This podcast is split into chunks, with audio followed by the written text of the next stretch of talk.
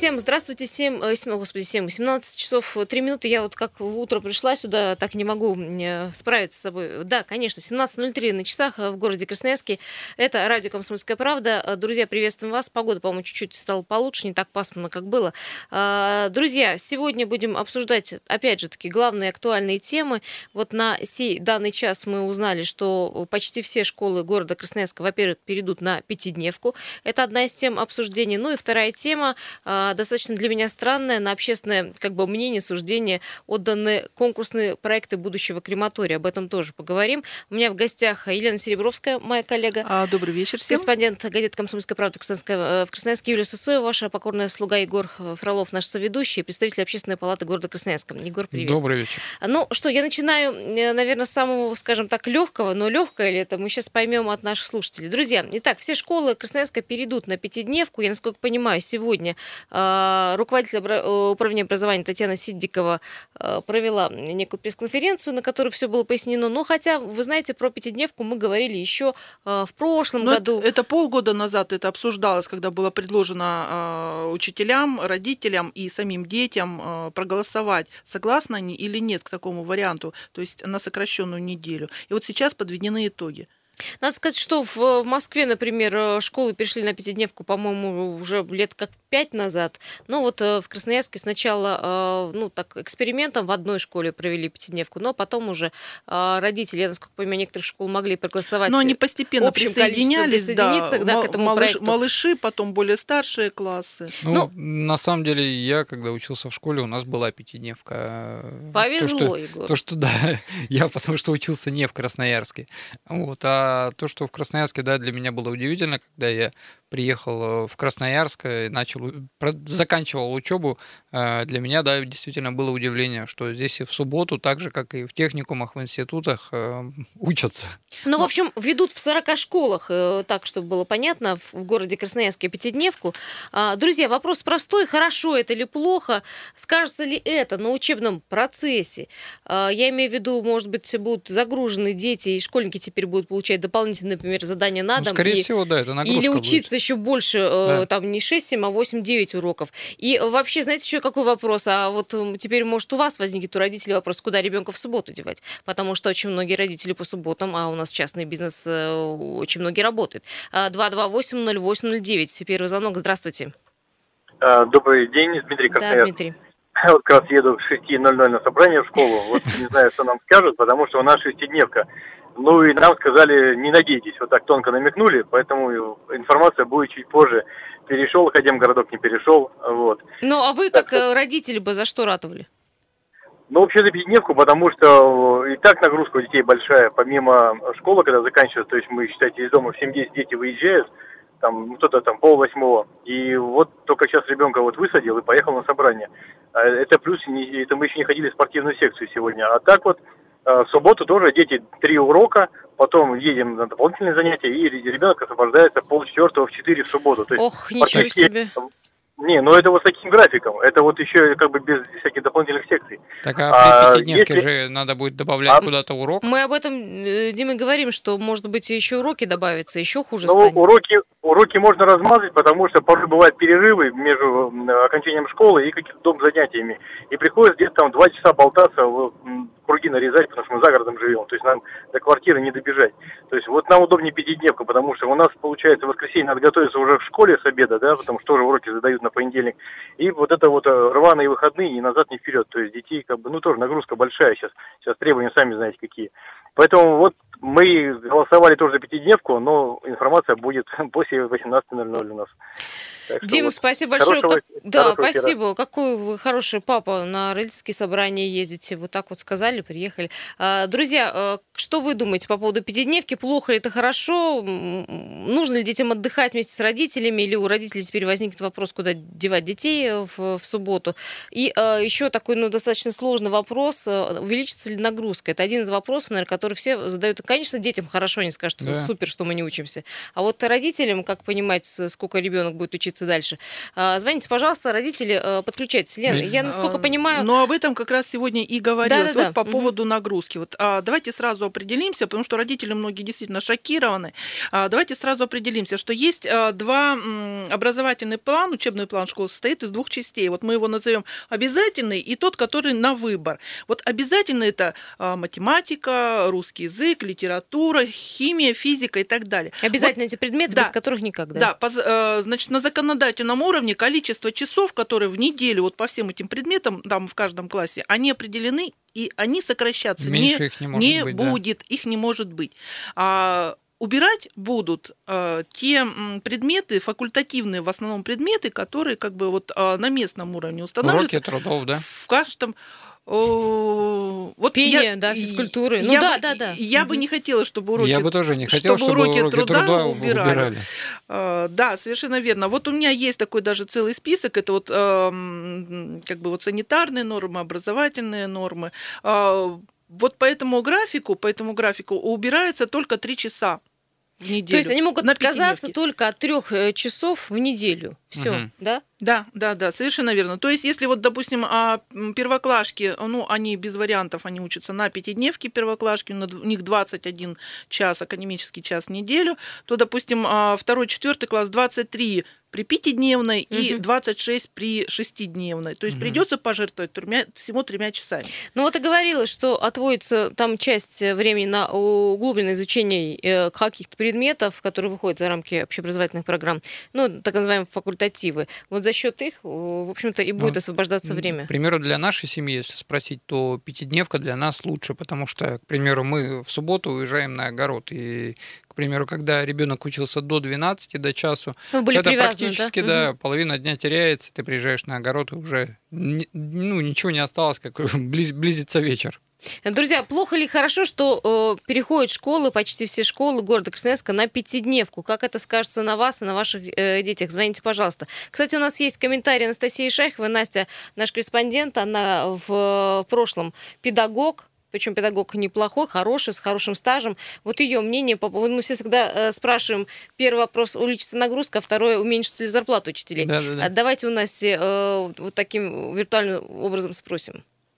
Когда речь идет о пятидневке в школе, мне бы хотелось, чтобы родители вспомнили о том сами, сколько они работают дней, пять или шесть в неделю. Многие родители выступают за шестидневку, говоря о том, что их детям нечем будет заняться, они будут где-то находиться без присмотра, а лучше ли пусть они находятся в школе, находятся в кружках, дополнительно занимаются какой-либо учебной деятельностью, тогда они будут под присмотром взрослых. На самом деле, мне кажется, что это уловка для тех, кто мало занимается своими детьми, потому что школа дает все возможности для того, чтобы провести учебную деятельность за пять дней, и я никакого не вижу особо смысла в том, чтобы дети приходили в школу еще и по субботам. А в свое время очень часто Россия переходила на пяти- и на шестидневную рабочую неделю, но вот уже несколько лет в Москве реализуется практика пятидневки в школах, и на самом деле я думаю, что все дети справляются с учебной нагрузкой, учителя не получают заработную плату меньше, чем получали до этого, работая шесть дней в неделю. Самой пострадавшей страной, наверное, остается администрация школы, которая сокращает учебный план, тем самым недополучая какое-то финансирование из управления образования. Но я думаю, в этом плане дети не должны оставаться крайними. Я за пятидневку. В общем, Настя, за пятидневку, хотя вот да, сказала, будут и проблемы. Мне кажется, ребята, проблемы возникнут тогда, когда мы подойдем к черте под названием ЕГЭ.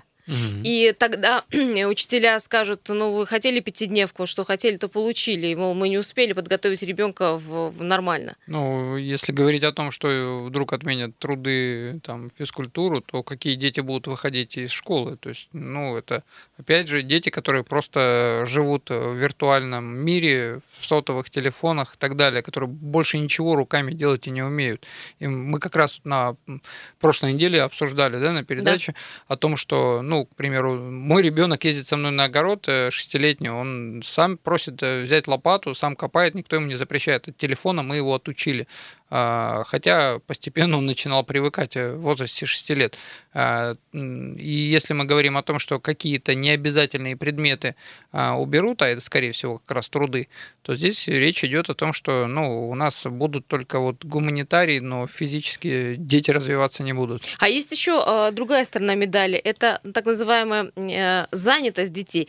Помните, мы обсуждали подростков, которые от безделья начинают да. тулузить друг друга, там, тумаков давать и так армии, далее. Знаете, да, почему газон красят там или табуретку собирают и разбирают? Для того, чтобы войны не было. Так или вот дурных мыслей, да. да. Вот говорят, что после школы у детей очень много свободного времени, его некуда потратить. А тут уж целый день будет свободный, тогда уж начнется... Ну, а, опять же, да, опять же об этом сегодня говорили, что делать детям, которые вдруг остаются секции. Без присмотра. Значит, смотрите, предупреждают, что школа в субботу закрываться не будет. То есть дети могут туда прийти. Для них как специально... Наказание. Для да, них... Будешь себя плохо вести, пойдешь в субботу в школу. А, ну это уж... То есть для них будут работать секции, факультативы по желанию. То есть все-таки это от каждой школы будет зависеть, чем ребенка в субботу занять. Вот они оставили карман в субботу для старшеклассников, для подготовки, наверное, к ЕГЭ, я так думаю. Есть телефонный звонок. Здравствуйте. Здравствуйте, Юль. Да. Это Сергей Иванович говорит. Я просто... В свое время детей, дети как раз росли у меня, вырастали. Школьное время такое было, это девяностые годы. Вот знаете, пятидневка, это просто прекрасно. Вот два дня прекрасно. Мы как раз дачу купили в восемьдесят девятом году, строили это. Они помогали, и как-то привыкали к, к земле, к саду, ну, как, как садить, как все. И успевали еще посмотреть сериалы, когда богатые плакали, как говорится, это просто Мария. Ну, помните, наверное, эти времена, если вы помните, конечно.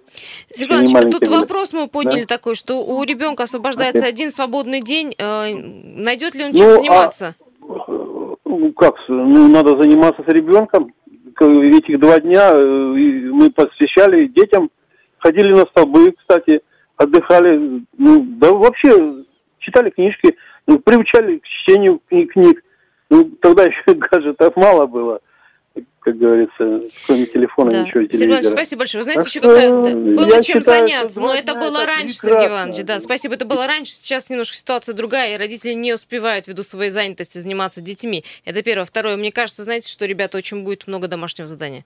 Домашки будет много в связи с этим. Не, но здесь и домашние задания. Если будут дополнительные факультативы в школе, то здесь можно будет, ну, действительно, ребенку самому выбирать, да, на какой факультатив ему пойти. И если было опасение о том, что школы от администрации не будут дополучать какое-то бюджетирование при создании дополнительных бесплатных для детей факультативов, то здесь надо будет, ну, так сказать, просить у управления образования, у администрации города финансирование для того, чтобы все-таки поддерживать данное мероприятие. И здесь, скорее всего, тоже на съезде тут автовладельцев, Федерация автовладельцев и на съезде дорожников объясняли о том, что сейчас запускается еще новая система си плюс плюс. Это когда, начиная со школы, переходя в институт, дети сами формируют себе а, уже как бы направление по специализации, когда предприятия уже сразу заказывают специалистов. То есть, и я думаю, в школе можно будет дополнительные факультативы заключать как раз для... Назвалось это, Егор, перех... УПК, если ты да. помнишь раньше. Ну, а теперь да. это да. можно будет э, факультатив, факультатив да. называть. А, друзья, сейчас уйдем, чуть задержались на рекламу, далее вернемся, и у нас новая тема.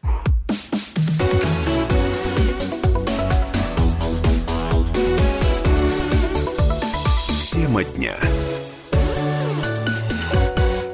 Еще раз всем добрый день. семнадцать семнадцать на часах в городе Красноярске. двадцать первое мая у нас на календаре. Вторник. Погода так вроде ничего. Плюс тринадцать градусов, облачность, но вот дожди вроде прекратились. Друзья, во-первых, есть информация, если вы наши новости не слышали, то Советский район останется без холодной воды. Это произойдет с пятницы по воскресенье, с одиннадцати часов пятницы. Это мы предупреждаем всех тех, кто думает уезжать на дачу, не уезжать. Уезжать на дачу. Да, это такая оперативная информация. У нас, кстати, на сайте есть все по поводу отключения. У нас там полный график и э, холодной, и горячей воды. Э, куда, когда вернут воду, уже спрашивают. Вернут воду двадцать в двадцать три ноль ноль двадцать пятого мая. То есть в одиннадцать часов. Еще, это оперативная информация, еще по поводу нашей следующей темы, тоже мы сегодня узнали подробности. Вот вчера мы эту новость увидели. Мэрия Красноярска показала конкурсные проекты будущих крематориев. Четыре конкурсных проекта, четыре компании предоставили свои проекты. Но про крематории, в принципе, говорят очень давно. Ну, а знаете вообще причину-то разговора о крематории, почему очень давно начали разговаривать? Ну, не хватает как... мест на кладбище? Да, не хватает мест, и причем это не хватает, наверное, с года две тысячи пятнадцатого. Я был помощником депутата в Красноярском городском совете, и там очень серьезно обсуждали, что на Бадалыке уже места нет, закрываем Бадалык к захоронению.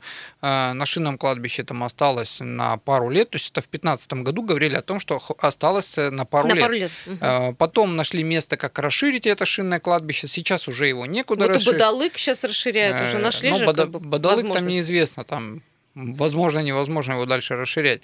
Но сам факт, хоронить людей действительно уже некуда. И с Емельяновским районом тоже пытались как-то договориться для того, чтобы увеличить, либо там новое создать кладбище. Тоже не получилось. На самом деле проблема очень серьезная. Хоронить людей в городе Красноярске негде. И каким образом сейчас захораниваются, тоже неизвестно. Тем не менее, Егор, если помнишь, когда только первые разговоры зашли о строительстве крематория здесь, в городе Красноярске, все сказали, нам крематорий не нужен. Ну, все бурно обсуждали, это опять загрязнение воздуха, это экология и так далее. Но на сегодняшний момент, если брать в пример тот же город Новосибирск, у них, в принципе, практически даже ну, нету запаха какого-либо, нету цвета дыма, выходящего из трубы. Там один крематорий один работает крематорий, на весь город. Да, и в обязанности муниципалитета должна быть минимальная стоимость захоронения. То есть, причем здесь будут привлекать частников, как я понял, по строительству крематория, а печка должна быть муниципальная. Это очень интересно, каким образом да. это осуществляется. Вот я тоже не знаю, но это вот обсуждалось еще в две тысячи пятнадцатом году. Так вот, друзья, дело в том, что в Красноярской мэрии показали проекты крематория, которые участвуют в конкурсе. Более того, выбирать лучший проект, ну, понятно, что внешне, визуально, будут горожане и специальная комиссия. У нас тут возник вопрос, вообще должны ли на общий суд да, выноситься вот такие подобные проекты? Все ли должно выноситься на общественное слушание? Или вот такие конкретные вопросы, например, какой должен быть крематорий, это должны решать сугубо специалисты или какие-то специальные комиссии. Здесь же дизайн. Ну, допустим, мне как простому человеку, ну, то я нормально, спокойно к этому отношусь. И если говорить о том, что бывает, что у нас за кладбищем не вовремя ухаживают, то крематорий – это всегда чистое, аккуратное место, это с хорошей подсветкой, ну, очень хорошо оформлено. И то, как это будет выглядеть, куда будут люди потом приходить и поминать усопших, то, ну, в принципе… Тебе важно, как это будет выглядеть? Для, ну... ми- для меня лично нет, но, допустим, кому-то это может быть важным, поэтому, ну, почему бы это не обсудить? два два восемь ноль восемь ноль девять. Друзья, надо ли такие вопросы выносить на общественное слушание? Здравствуйте. Здравствуйте. Это Федоровна, санитарка да. двадцатой больницы. Слушаем, а, да, вот по поводу вот, конкретного этого ска- вопроса. Угу. И вот я хочу сказать, крематорий нужна. Потому что я, я первые буду там это, бывать. Потому что хоронить некому. Я сейчас не работаю, никому не нужна. Комната есть, все есть у меня. А я никому не нужна. Я бы работала, конечно, у меня сотрудники очень хорошие, двадцатой больницы. Тамара Федоровна, да, понятно. А есть вопрос у меня к вам. А скажите, вам важно, как будет э, визуально выглядеть крематорий, какие колумбарии там? Ну, а вон Хворостовский сгорел, ведь, пожгли. И еще вот так что... Тамара Федоровна туда. За крематорий. Спасибо большое, Тамара Федоровна. Друзья, еще раз напомню, что у нас конкурс проектов крематория начался. Заявились четыре потенциальных, четыре инвестора. Хотя, кстати, в прошлом году, по-моему, инвесторы были московские, угу. и от проекта их отказались. Вот теперь, каким будет выглядеть объект, будут решать именно народным голосованием. Ну, всегда, да, неоднозначный вот этот ритуальный бизнес, всегда находятся какие-то такие темные вещи, ну, вот особенно как на кладбище Бадалык, когда э, на сегодняшний момент все-таки место-то можно купить. Только она стоит, это место, более двести тысяч рублей. То есть какой-то частник их скупил, и сейчас эти места продают. Вот именно по этой причине на сегодняшний момент на Бадалыке мест нет. Потому что они Нет, все куплены, все заняты, идут. Да, угу. но захоронения идут. Были случаи, когда родственников заставляли там купить четыре-пять мест сразу, под, ну, допустим, один родственник умер, заставляли купить четыре или пять мест якобы под семейное захоронение. Таким образом, сделали так, что на Бадалыке не осталось мест. На сегодняшний момент, независимо от того, что частник, да, будет ли иметь он клиентов или нет, но с точки зрения, вот как женщина-санитарка сейчас звонила с двадцатой больницы, которая не имеет родственников, администрация будет обязана субсидировать ее захоронение за счет за муниципалитета. Да, да, за счет муниципалитета. И бюджета. Таким образом частник в любом случае будет получать прибыль, так вот, запихнув, так сказать, человека в печь. Вопрос в том, что сейчас и передел рынка ритуального начнется в Красноярске. Скорее всего. И, ну, некоторые говорят, что он более здоровый станет, потому что здесь... Будет живая конкуренция. Да, будет да. живая конкуренция. А, друзья, кстати, у нас есть небольшое интервью Андрея Козькова, депутата городского совета, председателя комиссии по городскому хозяйству. Мы задали те же два вопроса. Во-первых, надо ли такие вопросы выносить на общественное голосование? И второй вопрос, действительно, что будет с рынком ритуальных услуг? Давайте услышим. Показать красивые картинки населению, да, ну, наверное, можно. Но, на мой взгляд, крематорий должен вообще-то содержать целый ряд технически сложных вопросов, и на эти вопросы должны давать оценки именно эксперты. И в этом смысле я уверен, что именно экспертный совет, именно профессионалы должны оценивать проекты работы, значит, проекты представленного крематория. Совершенно точно изменит рынок ритуальных услуг, и сегодня, несмотря на ту ситуацию, которую нам постоянно говорят, что у нас есть услуги крематория, да, и мы знаем с вами, что возят там в другие города. Тем не менее, когда эта услуга появится, значит, уже у нас в городе, я считаю, что это, конечно, отъезд какую-то часть рынка ритуальных услуг. Я не думаю, что там, там дойдет до какой-то там до каких-то серьезных вопросов, но тем не менее сам рынок это, конечно, изменит и достаточно сильно. Спасибо. Мне кажется, дойдет до серьезных вопросов. Почему? Потому что многие жители города Красноярска звонили, даже жаловались, что иногда цена просто зашкаливает. Mm-hmm. И есть еще такой момент очень неприятный, когда у человека происходит горе. Тут же появляются люди с ритуальной компанией, говорят, yeah. вся информация продана. И на бедного человека сваливается и горе, еще вот эта информация. А дело в том, что еще и муниципальное захоронение на сегодняшний момент дороже, чем частное, зачастую бывает. И вот таким образом начинают манипулировать человеком, да. и вот на, на фоне горя это, конечно... И, возможно, при э, появлении крематория, вот я говорю про оздоровление mm-hmm. этого рынка, ну, будет, там все будет фиксировано. Ну, извините, здесь уже таким да, образом... не будет монополии, человек уже сам будет выбирать, где ему лучше. Вот, ты знаешь, Егор, нету... Я так и не поняла, где место, где будет располагаться крематорий, я, я пока не понимаю. Тогда еще Или это Бадалык и будет? В две тысячи пятнадцатом году обсуждали, и сейчас повторно это место будет Бадалык. И дело в том, что ну, это удобно для многих горожан. На самом деле, на сегодняшний момент Шинное кладбище не так удобно для многих. Друзья, два два восемь ноль восемь ноль девять, как вы считаете, должны ли такие вопросы, как строительство крематории, его внешний вид обсуждаться с народом в, в общественном голосовании? Нужно ли выбирать вот всенародно его визуальный вид? Важно ли это кому-то? Кстати, там проект содержит не только вид этого самого крематория, но и как будут выглядеть прилегающие территории, какие деревья будут посажены, парковка, там, ну, колумбарий и так далее. Картинки красивые, да. да, но вот по картинке выбрать очень сложно. Ну, с одной стороны, мы же туда приходим ну, на кладбище к усопшим, мы хотим ну, как-то и вспомнить, и чтобы это было приятно душе, а не как-то разбросанные там клумбы, либо кресты, как попало, стоят, и там якобы колумбарии. Допустим, в той же Японии вообще очень странный подход к усопшим. Если вот частный дом, около его дома всегда стоит колумбарий. То есть там стоят клумбы, да, угу, захоронены. Угу. И это тоже всегда красиво оформляется. То есть это приятно видеть. Это не как сейчас, да, там плиты какие-то стоят у нас вдоль дорог. Егор, это главное, чтобы, ну, вот мне почему-то такая мысль мелькнула, была все-таки альтернатива. Чтобы было и место захоронения для людей, особенно православных, да, и, э, и место Вы под знаете, крематорий, на, на и там, и там. В...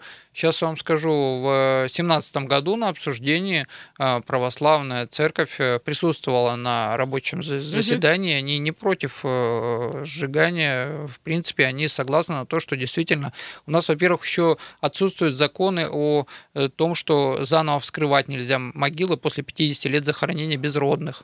Друзья, продолжим тему уже после новостей. Пожалуйста, не переключайтесь.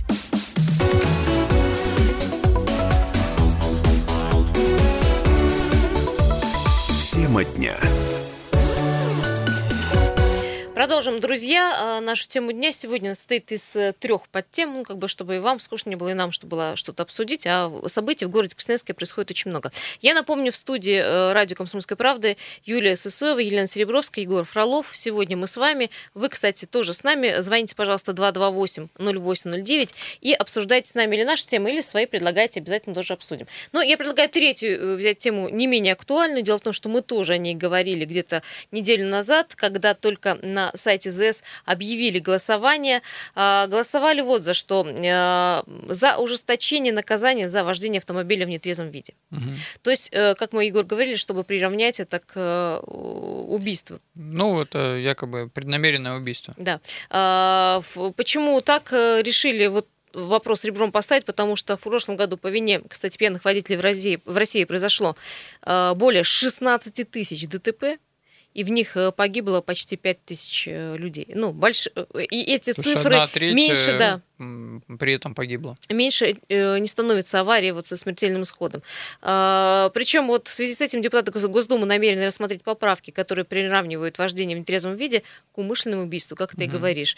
Так, если из-за пьяного вождения водитель, пострадавший, получил не водителя, а пострадавший получил тяжелую увечье, виновный может получить тюремный срок от трёх до семи. Если погиб пострадавший, погиб в аварии, от пяти до двенадцати лет. Вот мы с вами обсуждали, что якобы и компенсация автотранспортным средством семьям пострадавших.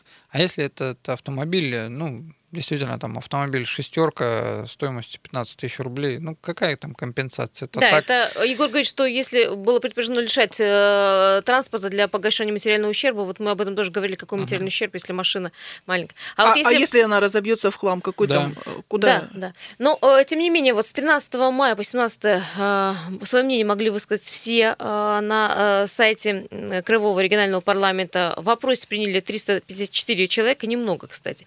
восемьдесят девять целых восемь десятых процента участников опроса поддержали идею федеральных депутатов.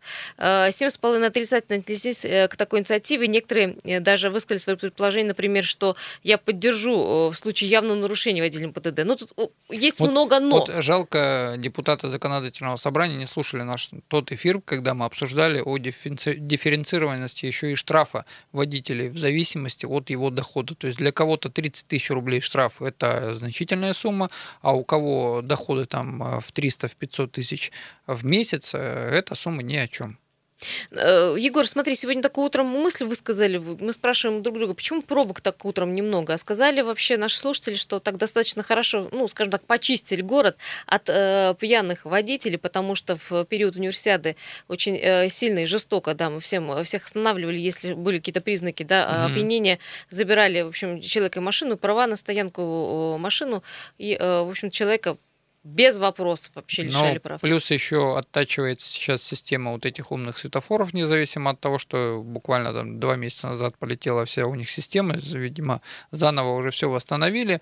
А плюс на сегодняшний момент все равно общественный транспорт, вот буквально вчера я был на рабочем таком совещании в департаменте транспорта, до сих пор жалуются, что пропускная способность перекрестков для общественного транспорта до сих пор является причиной номер один неуспеваемости в нужный срок. два два восемь ноль восемь ноль девять. Как бы вы проголосовали, если бы участвовали в этом опросе? Нам очень интересно. Правда ли, что нужно лишать прав до конца жизни, во-первых, и ужесточать, в общем, наказание и штрафы за пьяную езду? Звоните, пожалуйста, высказывайте свое мнение. Вот некоторые говорят, что карательные меры не принесут ничего. Ничего, кроме пополнения бюджета, потому что штрафы будут больше. Нет, я же еще раз и говорю, смотря какой штраф и для кого. Есть, конечно, лишенные там не один раз и не два, и я видел репортажи средств массовой информации, когда человека там на пятнадцать суток посадили за то, что его поймали третий раз в нетрезвом состоянии. Он говорит, я сейчас пятнадцать дней здесь посижу с пацанами, в картишке поперекидываюсь, выйду и дальше поеду, мне вообще по барабану. У меня я прав уже, нет, я так Я уже на тридцать да? лет лишен, мне уже ничего не страшно. Ну, кстати, проблема безусловная. Говорят, что за год, в крае за год задержано более двух тысяч пьяных водителей. Так, а если говорить даже о той статистике, когда сотрудники ГИБДД делают акции перехвата, там каждые каждое пятни... воскресенье, каждую пятницу, субботу, там, да? они, угу. там, или субботу делают эти перехваты, и на одном участке задерживают по тридцать автомобилей, представьте в этот момент во всем городе, сколько ездит ну, водителей в нетрезвом состоянии. Ну, то есть это страшно вечером вообще выезжать, получается, на улицу. Лен, да, ты хотела что-то сказать, Но прости. Я считаю, что карательные меры не в любом случае, в любой стране и во все времена приносят свои результаты. Если сейчас начнем штрафовать по повышенным штрафам, сейчас будут, будут ругать, будут ругать правительство, будут ругать ГИБДД. Но в конце концов, через год, через два, через три мы добьемся того результата, который мы и хотим, в принципе, видеть. Угу. Чем у, больше... нас, у нас вот даже же камеры установили фото-видеофиксации, когда э, водитель выезжает на перекресток с затором, его якобы камера фиксирует и может оштрафовать. Но на сегодняшний момент дополнительно ввели ГОСТ э, как раз в помощь автовладельцам о том, что если ты на вафлю не заехал, вот как сейчас у нас нарисовали на Вейнбаума вчера вафлю, то ты не являешься нарушителем. То есть в какой-то степени у нас есть карательная сторона, а в какой-то степени и вспомогательная, что водитель может ориентироваться визуально, а он до конца нарушил или еще не нарушил. Есть телефон-звонок, да, послушаем обязательно. Здравствуйте, говорим вам, как вас зовут? Добрый вечер. Алло. Да, здрасте. Евгений меня зовут. Я полностью за ожесточение, но, вы знаете, должен быть некоторый баланс справедливости. Вот вы говорите сейчас о том, что там вафельные разметки, вы говорите большие штрафы. Ой, Евгений, вы куда-то пропали. Мы рады будем услышать ваше мнение. Пожалуйста, перезвоните два два восемь ноль восемь ноль девять. Ну и остальные тоже звоните. Друзья, смотрите, что пишут. А, некоторые говорят, что надо смягчить наказание. Это те, которые, наверное, любят на веселе поездить.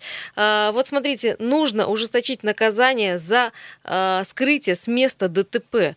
То есть, а, почему? Потому что люди пьяные, зная, что, будучи не пойманы, просто будут уезжать, чтобы их не поймали. Буквально недавно случай такой публиковали. Через пять дней человека нашли, и уже невозможно доказать, был он в трезвом состоянии или не был.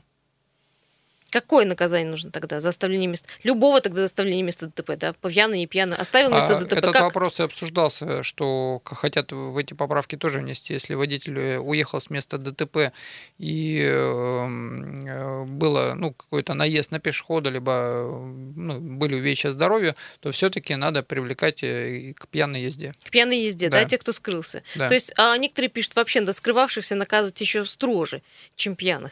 Есть телефонный звонок. Здравствуйте. Юленька, вечер добрый. Вот Евгений зовут меня. Хочу высказаться по поводу наказания за пьяную да, езду. Да, да. Однозначно, это самое жестокое наказание должно быть, сто процентов. То есть алкоголь и руль – это несовместимые вещи. А вот по поводу оставления места ДТП, просто у меня случай такой был, наверное, знаете, лет десять назад. Я на грузовой машине работаю. И сдавал задом, и вот чисто случайно, вот просто ткнул машину краем будки. И все, то есть как бы меня объявили в розыск, там, хотели лишить меня прав, то есть, ну, это я понимаю, что законно, да, все, но я не видел этого, ведь свидетели как бы увидели, на меня заявили, и, то есть, вот такая ситуация произошла, то есть, судья как бы пошла мне навстречу, то есть, там вызвали свидетелей с моей стороны, других свидетелей, что, то есть, ну, я не заметил, а так бы лишили бы меня прав, хотя вот, в принципе, как бы пустяковая ситуация получается. Согласна. Так что тут да, не, не все однозначно. Каждый не случай, да, прям вы сейчас, да, в точку. Да. Ну вот, спасибо большое, Евгений. А вот мы говорили про дифференциацию, да, вот все-таки да. в любом случае много «но». Ну, много, ну, тут, в общем, Егор и правильно сказал, в случае, если был наезд да. Да, на пешехода или какое-то ну, было причинение. Да, да, то есть, потому вреду. Что действительно мелкое ДТП, которое действительно на грузовике, грузовик не почувствует там стоящий рядом мотоцикл, который потом упал, у него сломало зеркало и так далее, он дальше поехал. Бывают случаи, когда водители легковых автомобилей сами подлазят под грузовик, под грузовик, грузовик может зацепить колесом и дальше поехать действительно тоже не заметить. Здесь, да, действительно надо рассматривать каждый случай в частности. Ну ведь у нас закон но... вот, вот так, вот он прям как квадратик, такой коробка, и, и все. Не, не Нет, влево, ну подожди, не вправо. Каждое уголовное дело в суде рассматривается индивидуально, да, да. все обстоятельства, все там свидетели. Но, но... И здесь, ну точно так же наверняка Пр- надо сделать. Практика оправдательных заключений с каждым годом становится все меньше и меньше. Это уже вот недавно эту статистику озвучили. два два восемь ноль восемь ноль девять. Друзья, как вы Вы считаете, нужно ли ужесточить наказание за пьяную езду? Каким образом? Кстати, я напомню, что на сайте нашего Краевого парламента было голосование, и большинство проголосовало, что нужно ужесточить. Но там были еще некоторые «но», и свои предложения вносили. Например, поддерживая случай явного нарушения водителем ПДД, от пяти лет лишения свободы с конфискацией авто и пожизненным лишением прав, за что я вот тогда, помнишь, голосовала. Угу. Кто-то пишет, необходимо смягчить наказание, кто-то говорит, в зависимости от ситуации. Если Конечно. Пострадавшие сами виноваты в ДТП, то можно ограничиться, ограничиться просто лишением прав. Ну, в административном штрафе, а, или внести в закон лишение прав до конца жизни. Вот лишение прав до конца жизни, как мы поняли, ничего не принесет. Да, мы уже об этом принесет, да, говорили. И действительно, у некоторых людей это ну, единственная возможность хоть как-то заработать на жизнь. То есть, если он всю жизнь с шофером проработал. Кто-то поддерживает и говорит, более того, нужно э, дополнительно ужесточение наказаний и в трезвом виде тоже. Ну, вот это вот, любители погонять, да, в, с превышением Поездить скорости. По тротуарам, да. Есть телефонный звонок. У вас буквально, здравствуйте, у вас буквально сорок секунд. У нас вот заканчивается время эфира. А, еще раз здравствуйте, Дмитрий, да, Дмитрий Красноярск. Угу. Да, я обоими руками за уголовную ответственность в пьяном виде, потому что вот в Емельяновском районе в две тысячи шестнадцатом году пьяный два и восемь промилле мне в супругу в беременную въехал в лоб.